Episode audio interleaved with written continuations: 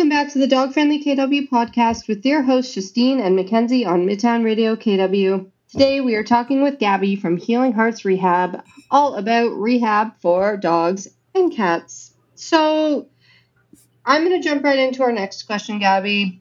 Let's say I have a dog and it has never received rehab before.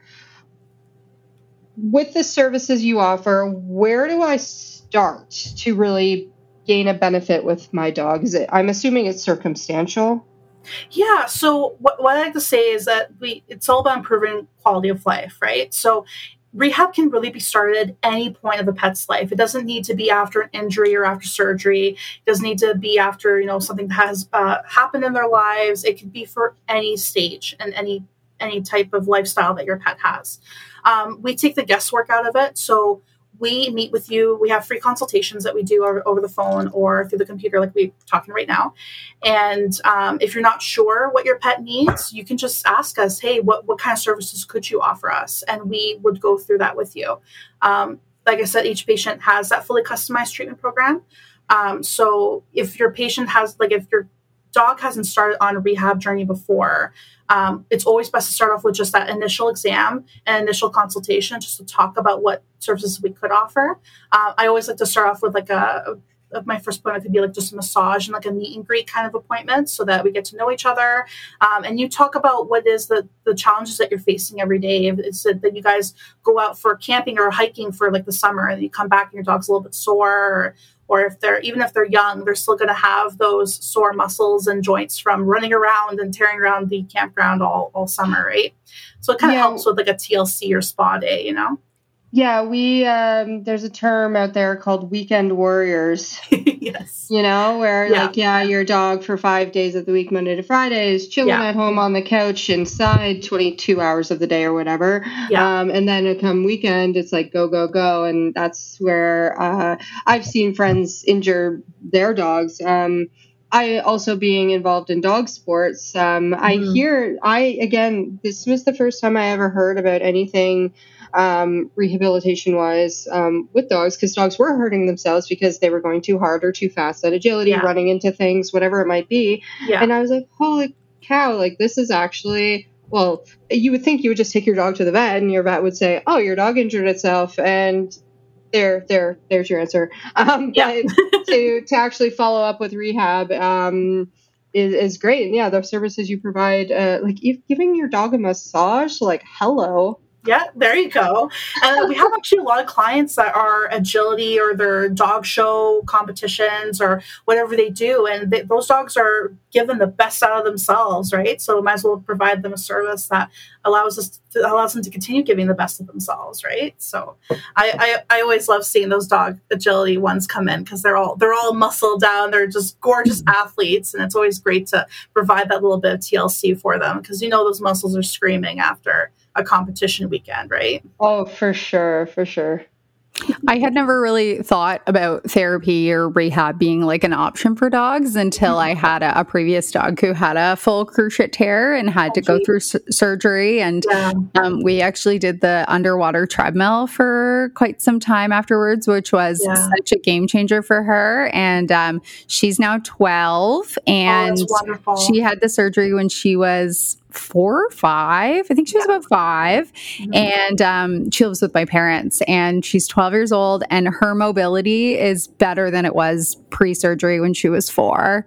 And it's awesome because of all the rehab we did post-surgery and all the exercises and me yanking her leg around in all directions and her getting grumpy with me about it. But it's been so worth it to see her as she approaches what are likely going to be the last years of her life, seeing how happy she is and how much mobility and quality of life she has because we put in that work. Yeah. And that's what I love about rehab too, is that it's so versatile. It could be used for any patient that we're talking about. And even after we see that patients that do have rehab throughout their life and tend to live longer lives because their quality of life is improving. So their length of time that they could spend with us is also longer too, because we're helping provide that extra health boost, right?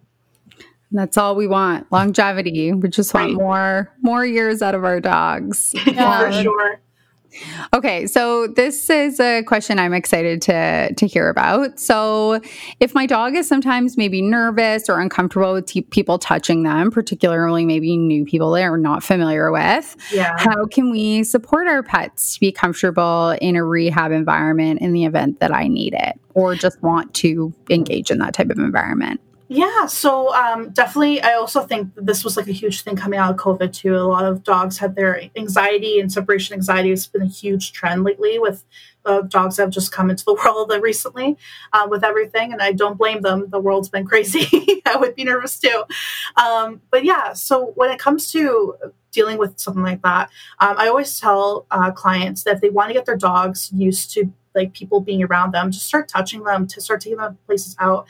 Now that restrictions have been lifted, just start doing things that you would have done prior to the pandemic happening. So going to dog-friendly spaces and meeting other people and having more people come to your home and meeting your dog and getting that nervousness out of there. But definitely also with rehab, what's great is that we have those socialization visits. So I can come over and we're just talking. It's a completely different person because the pet wouldn't have met me before. And you're allowing more people to enter into their space, and it's allowing them to work through that anxiety, right? So I always tell people to just look for different avenues and look for different options that are around you or near you. And there's some things that you don't even have to pay for. They're free, like go to a park or go to a walking trail and just get out there and get your dog socialized and see new things, right? Yeah, that's a great point. Do you often work with dogs that maybe need to be muzzled to get more comfortable in these types of environments? I have worked with dogs that do have either like people aggression or they're just very nervous. And a lot of the time I actually try to do without the muzzle, and it just depends on the client's preference too. 'Cause some clients are very, very nervous. They don't even want to try it. But I find that for some dogs, not all dogs, some dogs, the muzzle can actually make it worse because they know that when this goes on, my owner is nervous, my owner is scared, I have to be scared too. It right away puts a thought into their head that this energy is not good, right? So we always try to make it so that it's a fine time.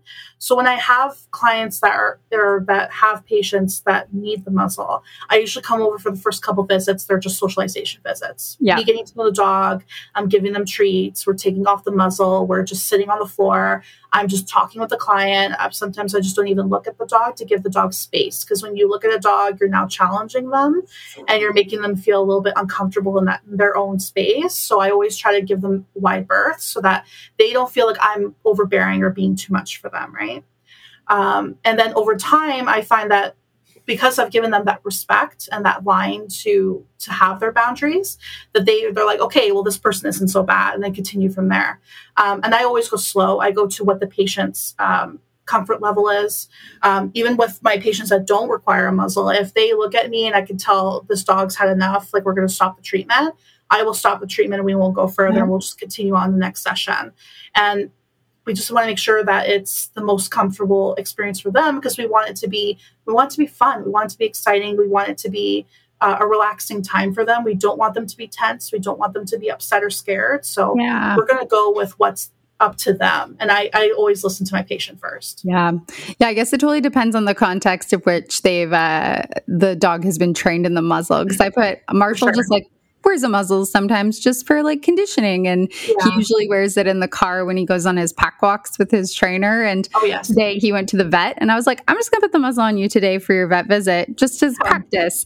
And I put it on him and he got excited because he thought he was going on his pack walk. Because he had that thought in his head that when he gets it, he goes on and it's something adventurous, right? Not going on your pack walk, guy. Not where you're going. But he was very excited to be going to the vet. He loves the vet. He's a weirdo. That's wonderful. And that's how you can tell you have a great vet too. When your dogs love going to the vet, you have a fantastic vet.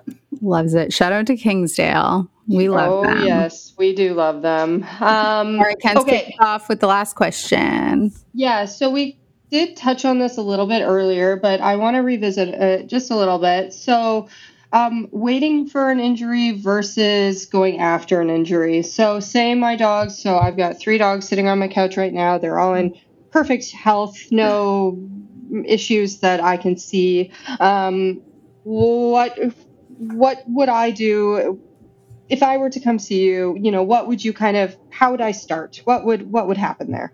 Yeah. So I have a lot of sayings in life, but my favorite saying is prevention is the best medicine. And so if you can prevent something before it happens, you're going to have an easier time when that thing happens. So for sure, when you're seeing a dog that's, say it's a perfectly healthy dog, it's got no issues, I'm coming in for the first time. Majority of the time we're coming in for massages, we're doing TLC spa days. I do nail trims and minor grooming as well. And it's just for introducing myself and getting to know. And definitely with massage, we do a little bit of ultrasound therapy for some sore muscles, because we find that a lot of dogs, even if they don't have anything, they're probably covering up their pain or their, you know, their hurt, because that's their instinct, is to cover things up. So we always try to introduce some therapy so they kind of know what it is. And just kind of help support them. I like to call it general maintenance. Same thing where you visit a chiropractor, or you go to an acupressurist or massage therapist. You might not necessarily have anything wrong with you, but you do it as the maintenance of your body to maintain your good health. So it's something that we do for patients that don't necessarily have anything wrong with them, but it's also good to have it on the side as well. But when you we find that when patients down the road, God forbid, if anything does happen, you know, they tear a knee, you know, they sprain a muscle, they push themselves too hard, and something occurs. Now that patient knows who I am, knows the services we provide, knows that what we do is good, and they feel good after it. They've got that idea in their head that, okay, this is a good thing that's going to happen. And then when you start using those therapies, we find that the dogs that we did do prevention on, their muscles are able to heal faster, because we've already done previous massages, previous services on those same muscles and ligaments. And now we're able to continue the therapies that we were doing prior. So we're able to heal those muscles a little bit faster than they would normally if nothing was ever occurring, because those muscles have already had that stimulus happen before. So they're more receptive to accepting the sound waves or the light waves, whatever it is that we're using, and the body knows what to do with it, kind of thing. That's amazing. Thanks. I would not have thought that. Yeah, no, going through this the program that I did and learning all about it, there's so much that I didn't know as an RVT working in clinic. I didn't even know rehab existed before I started my program. And when I went to school and I started learning about all this stuff, I was like, oh my God, like there's so much things out there that I've never even heard of. And I work in the animal medical industry, right? So I can only imagine that there are people out there that have never even heard of what our business is or what our service is, and don't even know that their pets can benefit so much from this. Yeah, absolutely. Well, that was a lot of amazing information. So thank you for all of that, Gabby. So we're going to be right back with our Kibbles and Bits segment. Yay!